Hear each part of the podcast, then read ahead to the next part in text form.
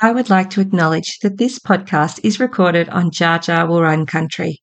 We pay our respects to the traditional custodians of this land and acknowledge leaders and elders past, present, and future. Thank you. Hello and welcome. You are listening to Soul Care Bendigo's podcast, Naked.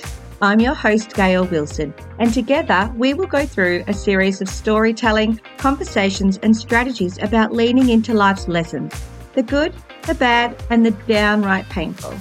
As we journey back to ourselves and back to our intuition, through the lens of witness and reflection, we will work our way through a series of raw, stripped back, relatable topics and personal experiences. There will be laughter, tears, and the occasional swear word because, hey, life is too short to hold back. So come along with me on this journey and let's talk life.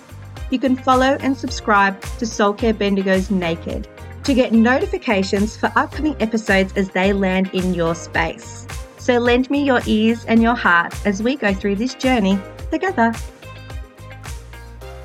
Hello, hello, and welcome everybody today. We have a very beautiful conversation coming your way. I have a lovely guest in Bridget Allan. Bridget Allan is someone I've recently come to know because we share a common theme in that we're both interested in end of life services and care for people.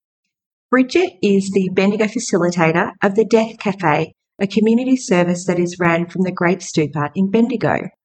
Through this connection and space for people to actively share, listen, and learn about death, Bridget is creating a whole tribe of people stepping in to the bravery of planning, calming and healing through the end of life experience. And this is so needed in our society. So thank you, Bridget, and welcome. You, Gail. Thanks for having me. It's great to be here. So tell me about the Death Cafe and tell me about becoming a death doula.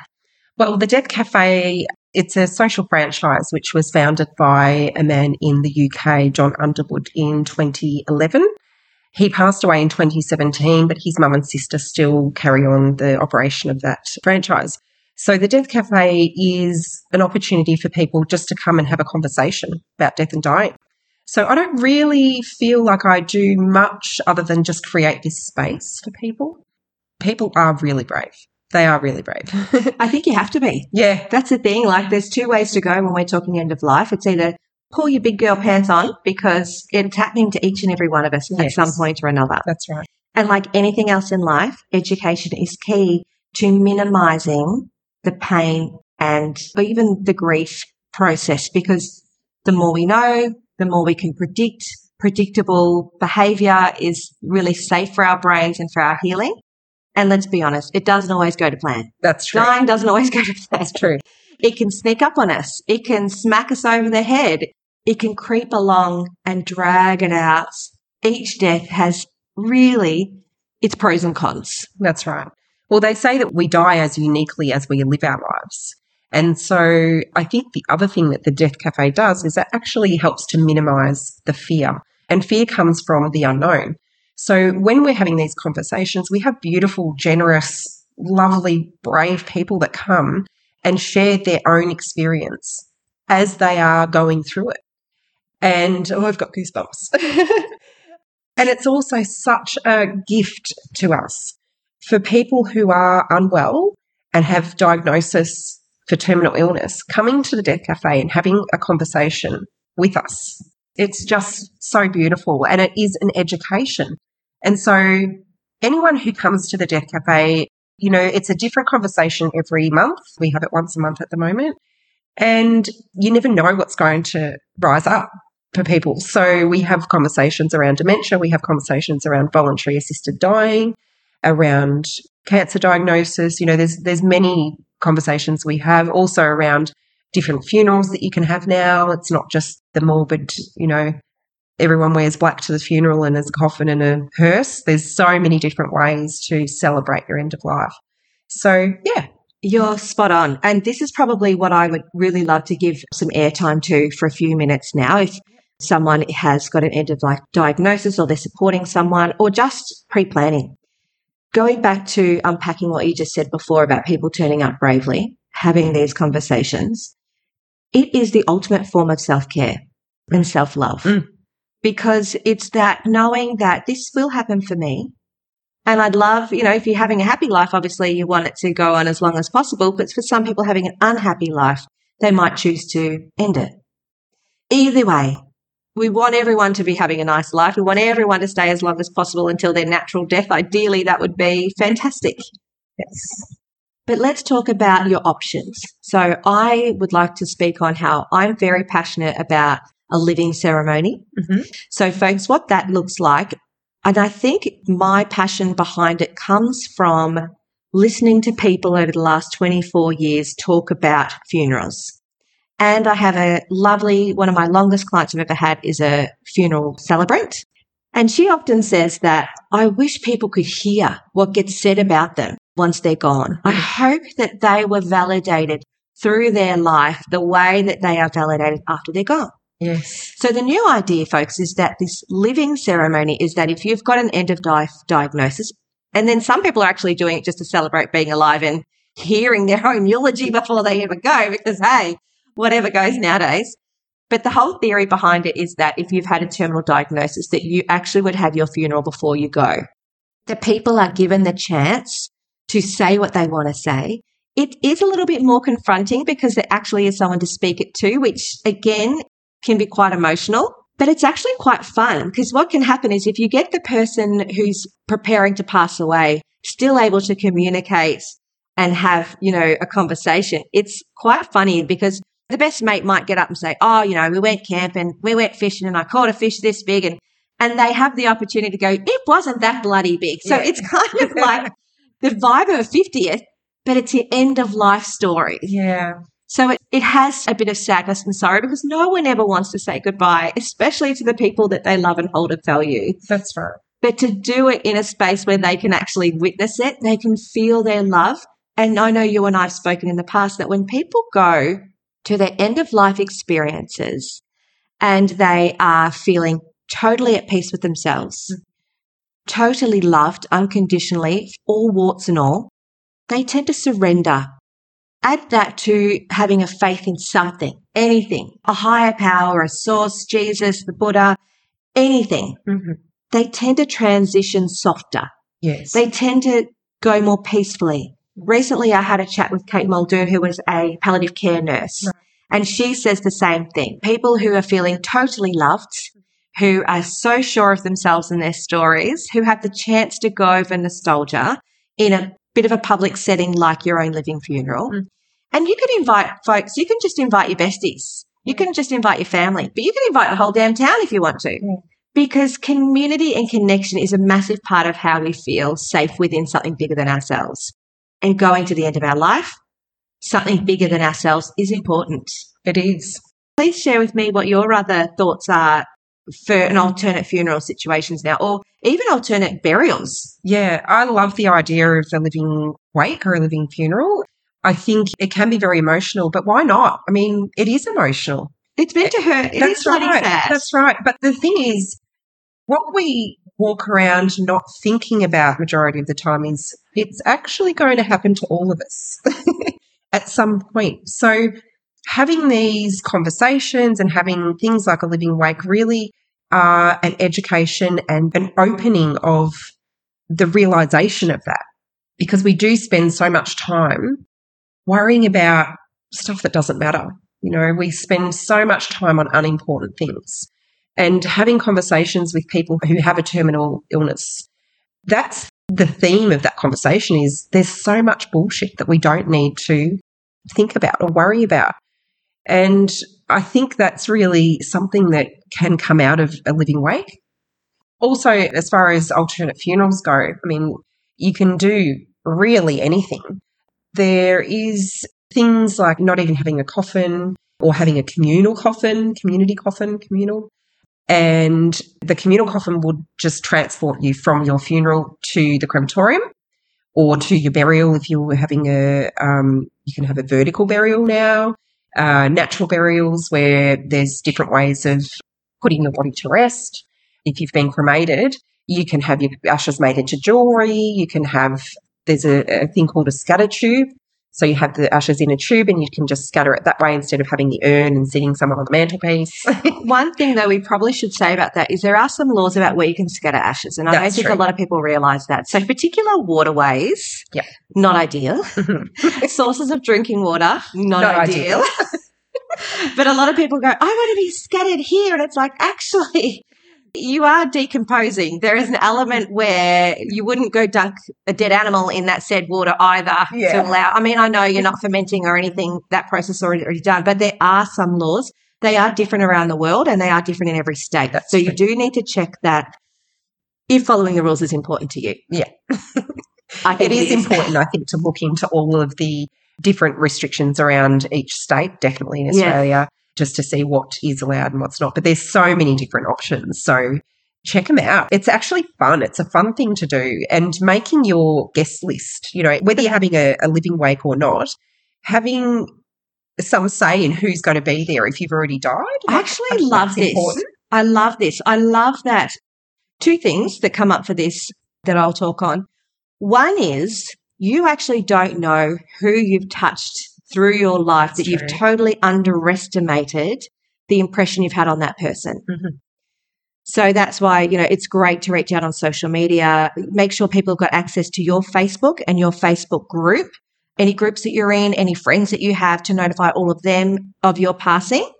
That's really important because then you know the people that you may not have met someone, something, but they had a really beautiful connection. So don't underestimate and having access to simple things like their social media to see who's on their friends list is really important.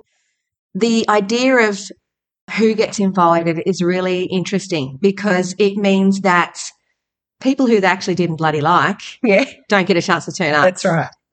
Maybe it was past trauma. Mhm. Maybe it was someone who actually never made them feel good, but they might have a personality that helps them to believe that everyone likes them. So that's great. A guest list is really kind of like, it's a whole new idea. It's a whole new ballgame. Yeah. And also that realizing to make sure you get the information out. As we get older, we tend to go to more funerals because we see the value in hearing someone's story and how it was lived Yes. we get a bit more comfortable with tears or expression or being around someone else's tears or expression. And so we tend to go to people, even if we only met them a few times, because it is lovely to hear someone's story. It is lovely to hear the memories. It's kind of like the ultimate book. Yeah, it is. It's a beautiful thing. I think there are a lot of people also choosing not to have funerals now. There are, yes. And that's a really interesting concept because we're so trained in this way of grieving. And I feel that, you know, people who don't want to have a funeral, it's really about them having control over decisions, even after they're gone, about themselves. So I've met a few people who've chosen not to have funerals before they've died, and I've met people who have lost people that have just have chosen not to have a funeral. And I think it's important to find other ways of grieving and grieving that loss and celebrating that person's life if that's something that you wish they'd done. So let's say it's a parent, they decide, I don't want a funeral, but I want to celebrate you. So there's this argument about Mm. who's, you know, who's got Really the right common. now. Yeah, that's right. That's right. Well, I suppose it's expressing in a really nice words those feelings that you just said. If someone says, I don't want to have a funeral, it's going to help me forgive this situation better if I can Mm. celebrate you, if I can shine a light on you for a little while. You're not even going to know what's happened. Yeah. Don't worry about it. I love that.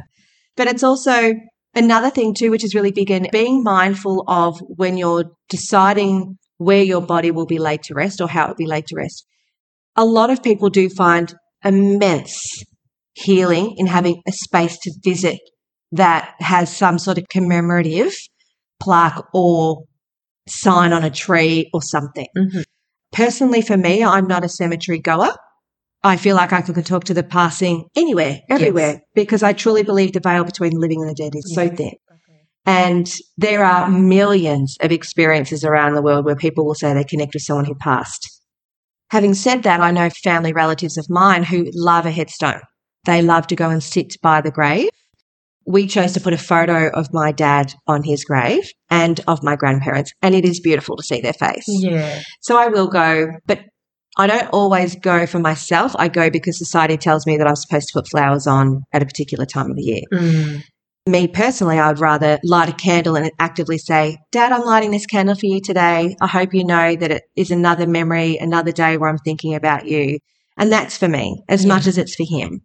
So you'll find everyone finds their own way of connecting back with the deceased. And it's an important thing to do. Yes. It does help with the grieving process. Mm-hmm. It does help you balance the loss Yes.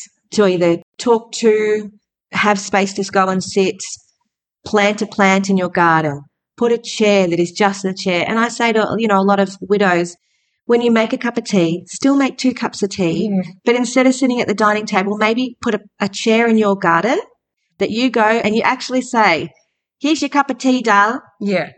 It's going to get cold by the time you get to drink it. but I'm going to have a cup of tea and I'm thinking of you while I do it. It makes me a little bit emotional thinking about it because it's so special. And even though their life is ended so sharply, so even a long terminal death, it feels so sharp.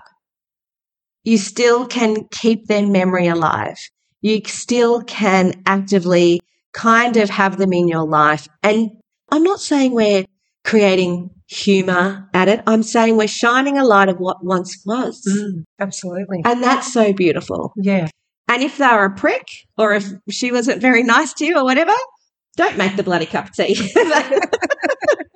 but if you've lost someone and you just, you know, you pour in a beer for you, pour a beer for them. Yeah. I know people who have a bottle of wine that they never drink.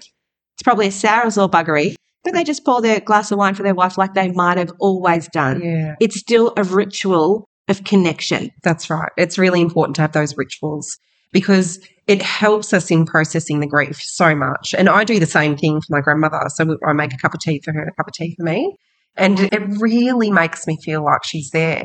I mean, I feel her all the time anyway. Both my grandmothers are passed now, one just recently, but I really just feel them with me all the time. And it's because I do the same thing. I talk to them. My grandmother who passed in October, her birthday is next week. So because it's something she did to go to the gravesite, I'm going to go and put flowers and go and say hello. But I talk to her every day. I talk to her all the time. And I know she hears me. She comes through to me in songs and other ways. But yeah, it is keeping the memory alive for you really helps with the grieving process. It helps us just to feel connected to them still. And it doesn't need to have any judgment. It doesn't need to have anyone's opinion on it. You can do it your own way. That's right. And it's actually quite, it helps with the sting. It does. The sting. Because for many people who have lost someone, that sting in that chest, that shallow breathing, that pain that feels like it's never going to go away, it just helps to soften it a little bit. Yeah. Because, you know, we know grief now is not to be just attached to death, but it's the death of anything, the death of a job that abruptly comes to an end, a marriage that comes to an end. So when we're sitting in grief, we can't expect it to only come up when we say goodbye to someone because it comes up many times in our life. And we can build the ability to sit in it Yes, and heal through it better. definitely. And that comes with connecting in with yourself, connecting to the story it was, really giving it a really beautiful send off and acknowledgement that it existed. It also takes the anger out. And we know that there are, I think it's the seven signs of grief. Mm-hmm. And so it's normal for some people to organically pass through these stages.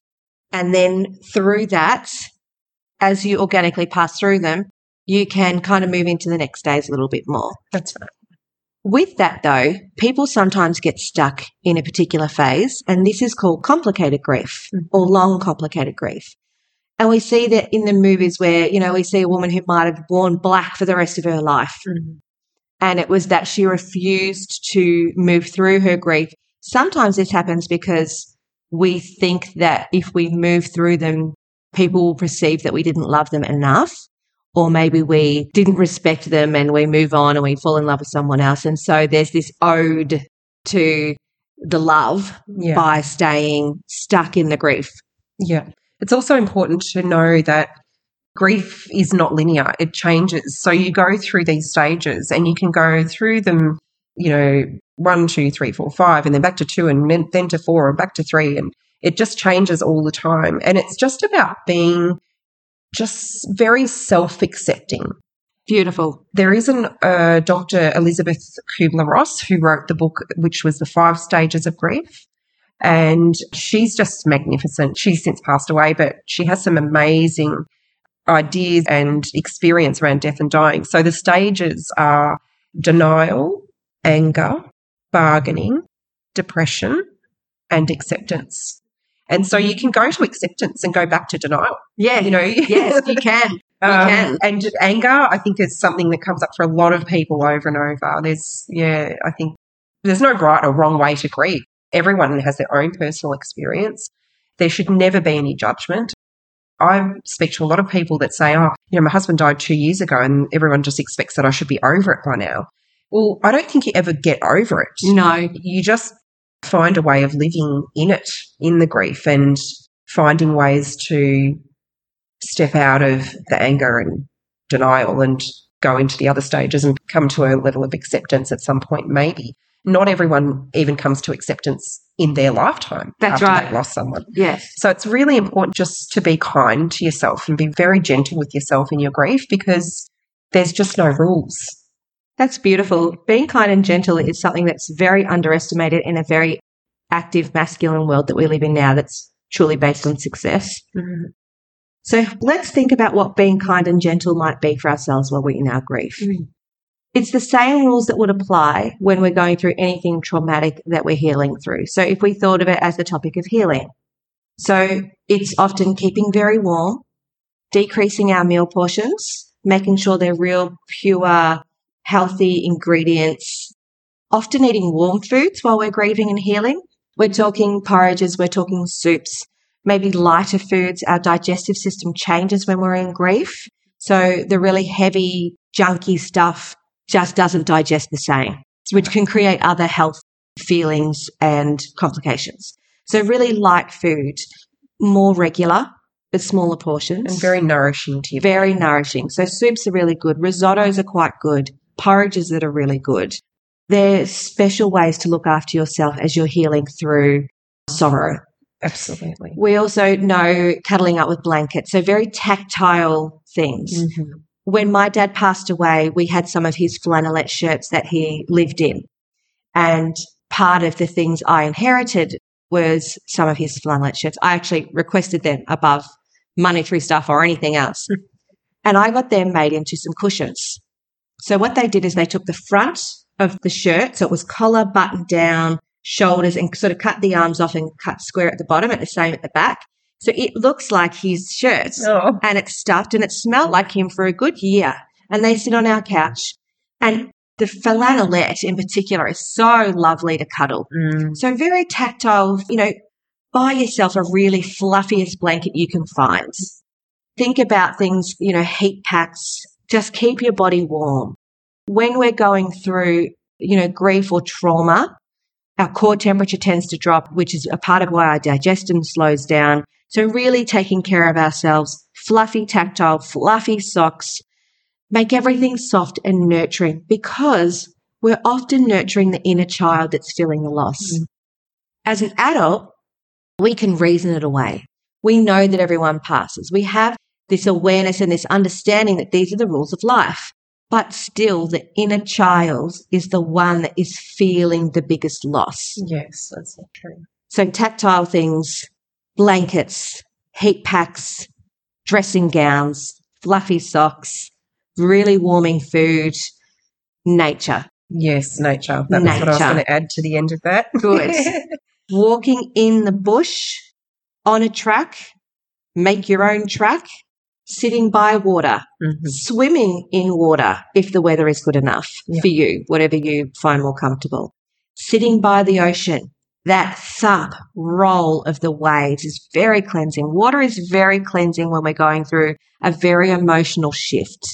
Night sky, Mhm. it's so simple. Yeah. Just come back to peace. Nature is very grounding. And that's really what we need in grief is just coming back to earth and feeling safe and secure here. And I think being in nature is just, it's such a nourishing thing for our bodies. Also, if it's sunny, really getting, you know, letting your skin out and getting the sun on your skin, especially at your solar plexus, which is your stomach and diaphragm area. and just allowing the sun to feed you with that beautiful vitamin D and just that beautiful energy. And it's the same with the night sky, like you said, just really laying on the grass. Also, if you're walking in nature and if it's okay to do, take your shoes off Yeah. and really ground to the earth. That again gives me goosebumps. it's true. It's, it is true. Yeah. Buy yourself a potting plant. Make a plant. Pull weeds out. All of these things are grounding activities when we're connecting in nature, but connecting with nature. Pruning a plant. All of these kind of basic human humble actions are gentle.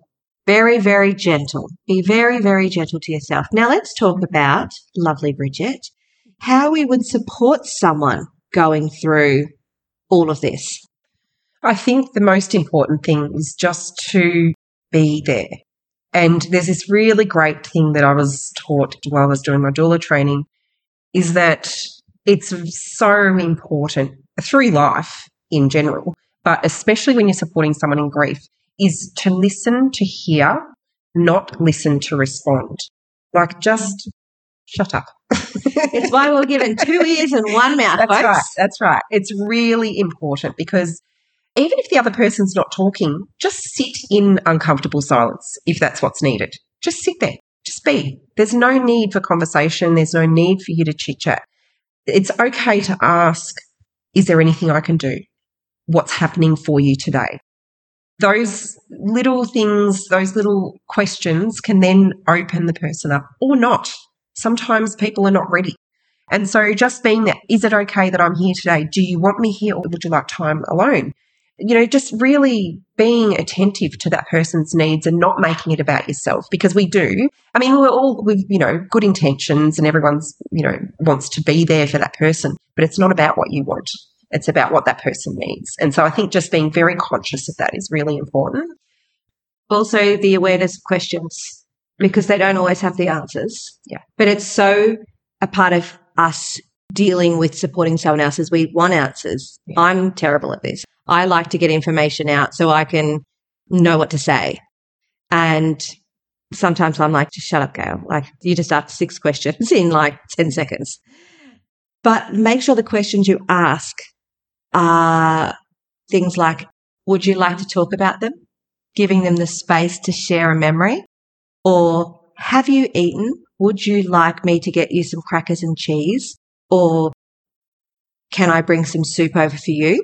So get quite specific on the action that you can help with. Right. A comment or even, can I run the bath for you and put a couple of candles on and some nice oils in there? Mm, Would that feel good for you? Yeah, beautiful. because when we're sitting in grief, it's very easy to not do much because the head is, you know, the head's talking way too much about the future. Yeah. And that's all the anger sits up there and the stories sit up there and the complications with family sit up there. But then the heart's having a totally different journey. And so it's why sometimes if someone's lost a child or lost a parent, you can be looking at them and they look so vacant because they've gone so far within. Mm, So then it's like, okay, how do I help soothe them? What is the primary things the body needs? Warmth, food, fluid, everything else can just wait. mm. The information you want to rectify what the hell happened and how this happened can wait, Mm. especially in a shock death. Yeah, I love how you you're talking about the head and the heart being conflicted because it is it creates this confusion where even saying, "Can I get you some cheese and crackers?" I don't know.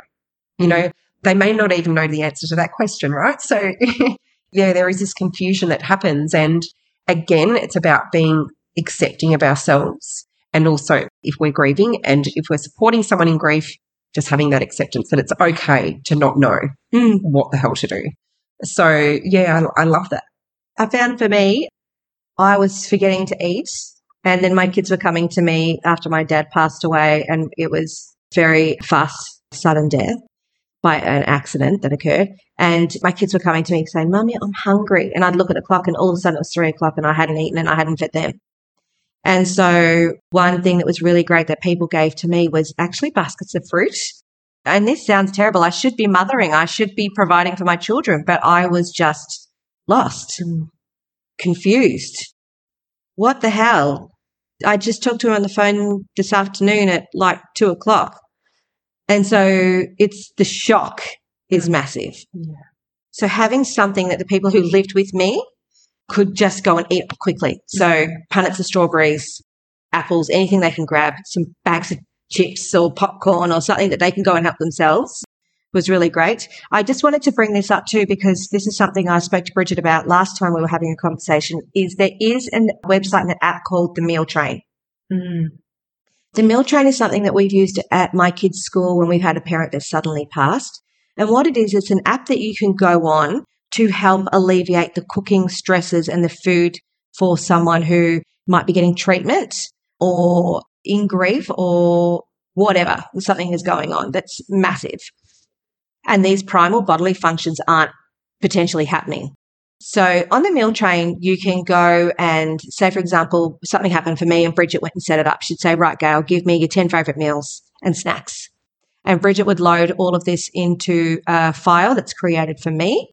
And it would be that it is sent amounts to our families and friends, colleagues, everybody, and they can pick a date and they can communicate with the rest of the group that they are going to cook this meal and I'm going to drop it off and it's got these ingredients. So then everyone can see that calendar at the same time. They're like, right, she already had chicken here and beef here. I'm going to do some sausage roll for lunchboxes. Because often people get the same food Mm. and often it's not actually what they like or what they can eat.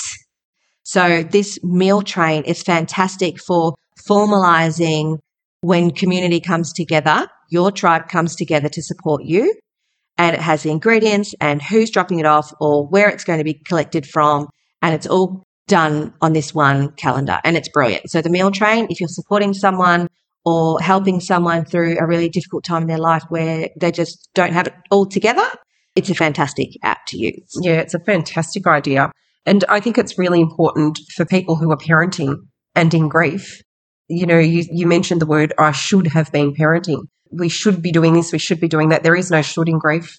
But unfortunately, we still have that job to do. So having a meal train is just such a fantastic idea. At least one part of your parenting is taken care of. Your kids are being fed. and it's specific to what your family likes and enjoys. Yeah, I love it. It's Yeah. a great idea. It is a great idea. And yeah, the snacks, it could be, right, I'm going to do a week's worth of lunchbox items. So all the muesli bars or all the fruit, I'm going to bake some muffins. Lunchboxes are done for the week, which is, again, just takes the issue off. Yes.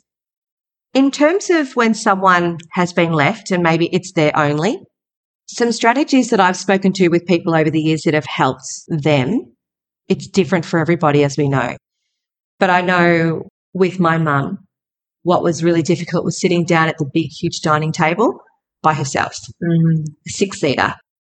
And it was a constant thing that kept reminding her that he wasn't there any longer and that the family was actually going through some really hard times after his death, which is very common, folks. No family is 100% without their flaws or their issues.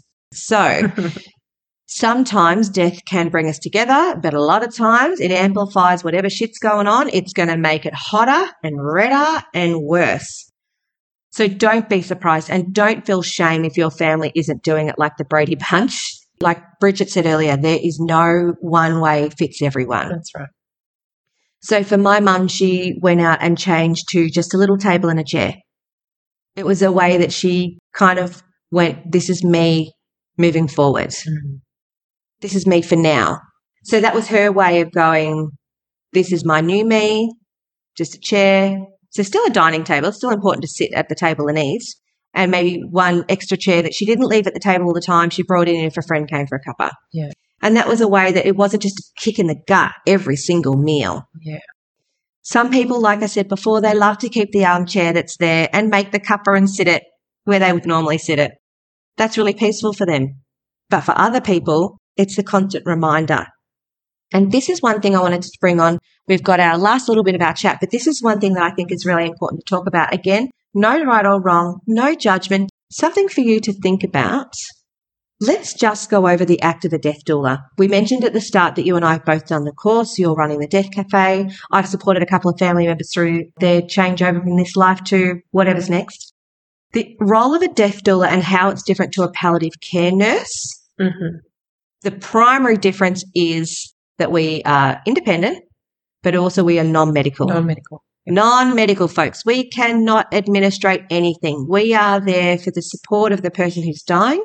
We are there to help care for the body as it's breaking down and changing Mm-hmm. And for the family. and for the family. That's probably the biggest one. Yeah. And I think for me, it's supporting the person in the bed. It can be if the family aren't comfortable with touching the body, it can be that we can provide that level of love and care. Mm. So it can be the hand massages. It could be like a beautiful light sensation on the skin, touching of the feet. Reiki, both of us do Reiki, so it can be providing that energetic balancing as their body and brain and mind, because they still think, That's right. they still feel. Still feel. And the last thing to go, folks, which you probably know, but in case you don't, Bridget, please enlighten our listener on what is the last primary function to go The hearing. Is the hearing. so make sure what you say counts and is of love in that room. If you've got something you need to plan, a good palliative care or death doula will say to you before you even get into that space, they can hear everything you say. It might come in and out if they're on a lot of morphine, but they will hear bits of the conversation. So this is not a time to talk about their possessions. This is not a time to have a fight. This is not a time to have a dig at one another. Once you step over this threshold and you're in this space, it is unconditional love.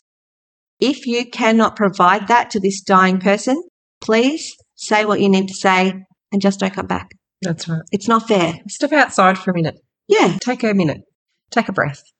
Yeah, I think it's that's really so important. Having that respect for that person's space in this amazing transition that's happening and this heartbreaking transition that's happening. It's hard for everybody.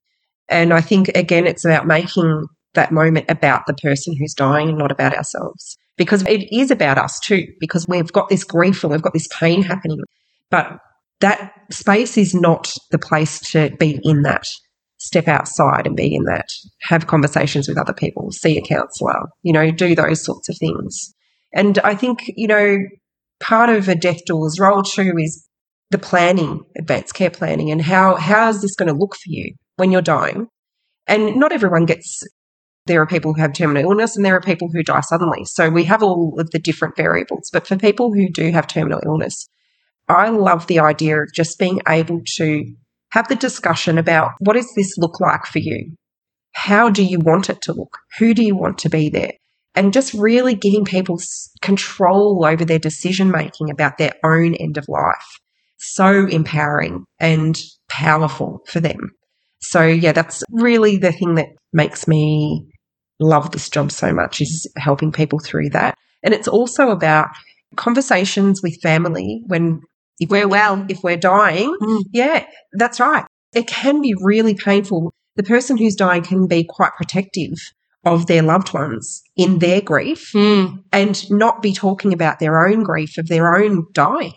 And so the role of a death doula for me is the important thing for me to do is to be someone who's available to step in and just be a sounding board and listen to those people. And it's also the same for family. Family also don't want to put their grief onto the person that's Mm. dying.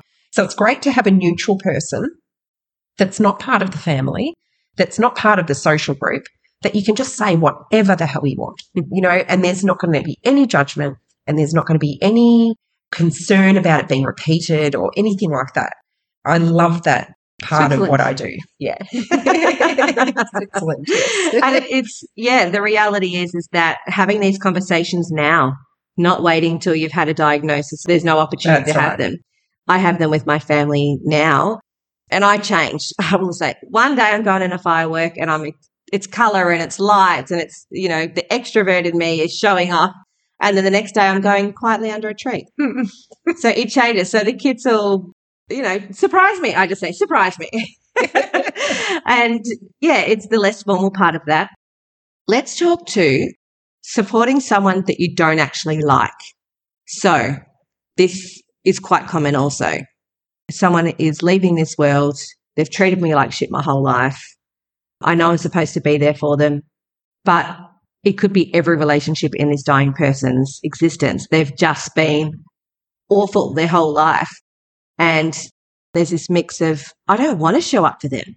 They don't deserve me showing up. They've hurt me or they've been mean to me or I never felt loved by them. For me personally, I talk about in my private consulting is writing letters. Again, letting that out because even if you didn't have a good relationship, sometimes when someone finally passes, you can be grieving what they were supposed to be for you. So someone might say to me, my dad was mean man. He hit us. He was abusive to my mother or my mum was a controlling woman who always put me down and critiqued me. I'm actually not very sad that she's passing. I don't doubt that sometimes, but I think you'll find that your soul and your body will grieve what you never had. Correct. So it could be she's gone and there's a whole part of my life that was not fulfilled. Mm-hmm. So for those people, do you have suggestions for what that would be the case then? As in showing up in the room or just not going at all? I think it has to be a personal decision and it has to be in that moment that you're making that decision. I think it's probably really important to talk to a counsellor, a grief counsellor first. Yes, great. And just get that stuff out. Mm. Again, someone who's neutral that you can say whatever the hell you want Mm-hmm. and there's not going to be any judgment. Mm-hmm. And really just release what it is that's Yes. in you about that person and then make a decision whether you want to be there or not. You don't have to be. No, You that's right. absolutely don't have to be. But is it going to be harder in your grief when they're gone if you haven't? If the answer's no, then fine, don't go. Like, you know, it's probably more important that you don't go. And if you're concerned about that person not having anyone, call a death doula. Yes. We can be that person that steps in and is the sounding board for the person that, you know, can't be present. can't be. Sometimes they live internationally. Mhm. And so a death doula would be employed to sit in the carer's role as a family member if they can't get there. It can be that you're employed to do that role of a family member if someone just cannot face it or doesn't like that person and doesn't, I don't want to show up for them, but I don't really want them to die alone. Yeah. So then you would engage a death doula as well. Yes. There is lots of avenues with how we provide. Another thing a death doula does is we provide the education of what death looks like, sounds like, smells like. Again, the more knowledge we have, the less frightening the circumstances are of dying. And that's huge in our bounce back, the processing of the room, how comfortable we feel sitting in that space when we're aware of the things that our bodies do when it's breaking down as we've gone without food and our normal water intake over time. Yes. You know, you hear so many stories about people going through the death process verbally after someone's died. My grandmother used to talk about how my grandfather died and the last breath, and I thought he was still there and he wasn't, and all of these, the process of that, right? And she would just talk about it every time I saw her. If we know that's going to happen before it happens, it really does just comfort us in the grief.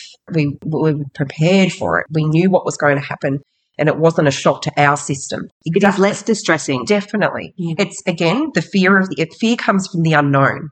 And so when we know there is less fear and when there's less fear, there's less grief. In that part of it, yes. Yeah. Yeah, yeah.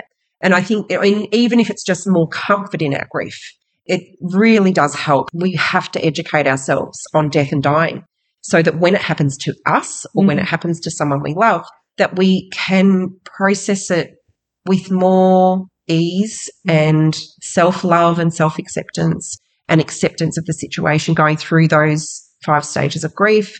Yeah, just to know about ourselves is really important. Mm.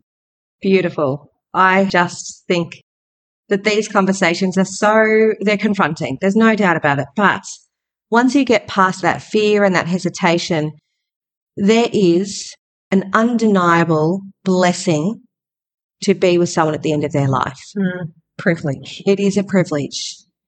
It is all of those things. It can be a little bit yucky. It can be a little bit smelly. It can be a little bit noisy, but it is a privilege to be with someone as they pass over. Just like when they're born. Absolutely.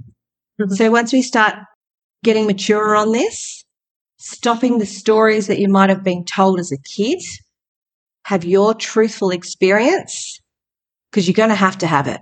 Mm. You can't hide from it. Then it's all, it's still terrible, but it's not as bad. Mm-hmm. So thank you, Bridget, for coming in to chat with us Thanks for today. me. It's been amazing. And if anyone would like to find Bridget, which day of the month are you at the Great Stupa for the Death Cafe? We're there on Sundays once a month, so you can go to the Great Stupa of Universal Compassion Facebook page, and the dates are on there. So just scroll through, you'll find the events page. And you prefer people to register? Do Yes, so my email address is there and you can email me to register. It needs to be registered because we have to have a cap of numbers yes. just to create, you know, a good, comfortable, intimate space. Yeah. Fantastic. Thanks, Gail. Thanks, Bridget. Keep doing what you're doing. Keep shining your beautiful light out there in the world. and you. Yes, I will. And thank you for coming on today and Thanks, for talking to our soulies. It's really appreciated. Thank you. And that's all for today, folks. As always, thank you for lending me your ears and your hearts. I feel so grateful and blessed to be able to share these stories with you and bring us together as a community. This is Gail Wilson, and this is Soul Care Bendigo's podcast, Naked. Don't forget to follow and subscribe so that you get notifications on the next episode as it lands. Take care and just be kind to yourself.